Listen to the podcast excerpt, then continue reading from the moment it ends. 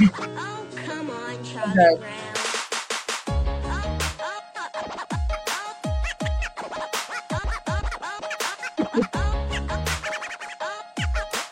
Oh, come on, Charlie Brown. All right. Oh, hello, Stacy. Oh, hi. How are you? I'm doing well. How you doing, Jeremy? Uh, I'm great. I'm so happy to have you on the Oh Hello podcast and video. Thank you for being here, my friend. Humbled to be here. Thanks for including me. Of course, I know who you are, but I'm not so sure all the listeners and all the viewers know who you are, but a lot of them probably do. Who are you? Why are you here? it's a great question I've been trying to answer for 40 years. I'm Stacy Bohrer.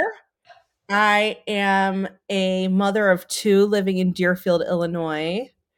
I am friends of Jeremy Bloom, and I've known you in the industry, the technology, advertising technology industry for what, 20 years? Sorry to date us, but it's been a while. For a long and time. that's a big part of who I am. And I think that brings us here today. That that defines who you are. I I, appreciate that. The a hard worker, an innovator, a mother. Well said, for sure, and and a friend of Bloom. Yeah. That sounds weird saying it in third person, but nonetheless, how would you characterize your skill set, Stacy? Like, what would you say are some some factors, some just true assets that you bring to the people you surround yourself, your teams, your family, your mentees, and the Oh Hello community that you're going to be part of. Well, the first thing that came to mind is something that I fear other people will say when answering this question, but I don't have a fear. Don't. This is no fear. Okay. no fear. Uh, yeah. Listen, I think I know how to build teams as well as anyone, including Phil Jackson. No. Um, but that's that's what I do. That's what I thrive to do to mentor younger, more junior sales folks, bring them up in the business and see how far they can get. That's what gets gets me out of bed in the morning. I respect that. Oh, please keep on going. Please. I was just going to say, when I think about who I am and what sets me apart or what assets you said, I'm definitely more EQ than IQ. So I lead with empathy and understanding above anything else. And that's kind of a good description of me. We'll take it. We'll take it. What would you tell your 20 yourself, your 25 year old self, your 30 yourself, or college Stacy? What you have now done over the past 17, 18 years of your career, 20 years of your career, like looking back, what have you learned? What would you have changed? And what kind of advice, guidance would you give the up and comers? Well, I'm laughing because hopefully my mother never Googles me and sees this, but I distinctly remember her saying that I would never make it in Chicago by myself. I Wow. had forgotten to do my homework or something like that in high school. And she was like, or no, it must have been college. She was like, You're never going to make it. it there's no chance. So I would tell my former self that everything works out and that there's going to be no linear journey whatsoever and you're going to go on several detail detours that you don't expect that end up being exactly the path you're supposed to be on. I would also tell myself that bravery will later be defined by myself as doing things in spite of being afraid and that I should sharpen that skill above anything else that I do. When's a time when you've been brave in that sense? That where you've sharpened that skill, that trait. Yeah, I mean, Thanks for being on the Oh podcast. Yeah, well, seriously, I would say I am a squeaky wheel in the context of an organization. So when something's broken, it's impossible for me not to point it out. That's not always popular. And it does require bravery to point out imperfections in an organization when otherwise everything looks perfect. But if you want to achieve perfection or excellence is a better way to put it, you have to be open to hearing where you can grow. Profound. That's that's really well said. I, I appreciate that.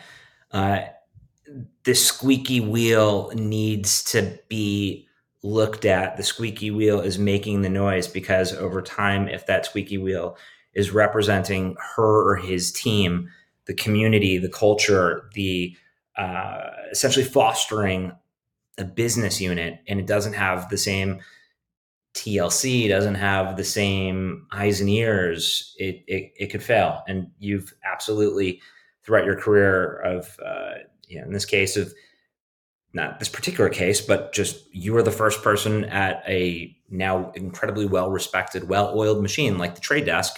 You were a very early employee. You started everything in the in the central U.S. between New York and California. Uh, peers running parallel paths a decade ago, and watching watching you form into yourself has been fun. Just as a real life friend and industry friend in that in that sense. Thank you. Who are who are a few different mentors that you've had in your life? Who are some Yeah. people that you look up to?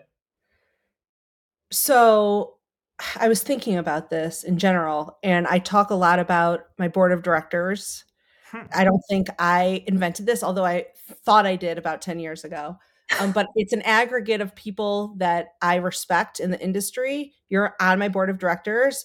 It's three to five people whose aggregate opinion will help guide me as I make hard decisions in my career or challenge me to be better. So like I always say when it when one of my friends has a baby for the first time, the only advice I'll give you is to have a board of directors because everyone has an opinion. So like stop with all the noise and just focus on the people's opinions that you actually value. Another mentor would definitely be my mother. She I get my work ethic from her. She's a retired second grade teacher. She is a workhorse. She slays. If there was a contest for the best teacher, it would be her. So I grew up learning both the value of dollar of, of a dollar from her and the value of hard work. Mrs. Bogart, the Yeah. second grade dragon slayer. Exactly. I wouldn't want her. It would scare me. But anyway, those are some of my mentors. That's great. That's great. As a hello, you're going to be able to donate to over 40 different charities and causes within the US. They're outside of the US and in future pods we'll have some some international folks. There are going to be a plethora of different options to give back. And also the way that you and I have talked about mentorship for so many years, being an expert or just pretending that you're an expert, same with me and constantly innovating oneself.